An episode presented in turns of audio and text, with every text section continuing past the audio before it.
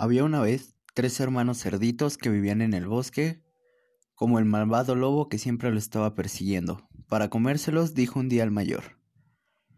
Tenemos que tener una casa para protegernos del lobo, así podremos escondernos dentro de ella cada vez que el lobo aparezca por aquí. A lo que los otros dos les pareció buena idea, pero no se ponían de acuerdo respecto a qué material utilizar. Al final, y para no discutir, decidieron que cada uno hiciera de lo que quisiese. El más pequeño optó por utilizar paja para no tardar mucho y poderse ir a jugar después. El mediano prefirió construirla de madera, que era más resistente que la paja y tampoco le llevaría mucho tiempo para hacerla. Pero el mayor pensó que aunque tardara más que sus hermanos, lo mejor era hacer una casa resistente y fuerte con ladrillos.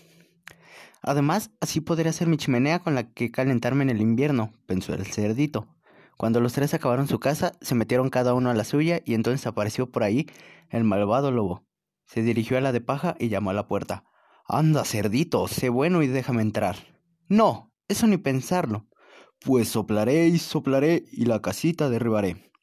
Y el lobo empezó a soplar y a estornudar. La débil casa acabó viniéndose abajo.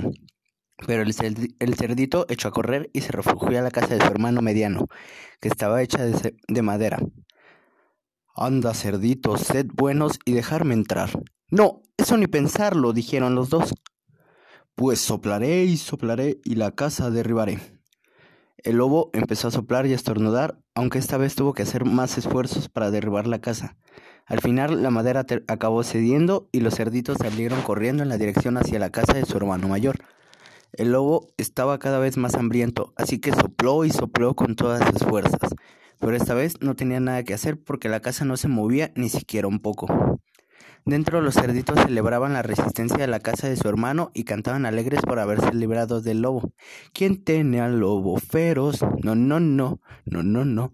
Fuera el lobo continuaba soplando en vano, cada vez más enfadado, hasta que decidió parar para descansar, y entonces reparó en la casa que tenía una chimenea. ¡Ja!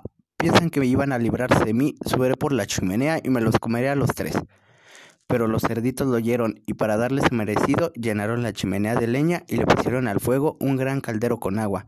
Así cuando el lobo cayó por la chimenea, el agua estaba invierno y se pegó tal quemazo que salió gritando de la casa y no volvió a comer a los cerditos en una larga temporada.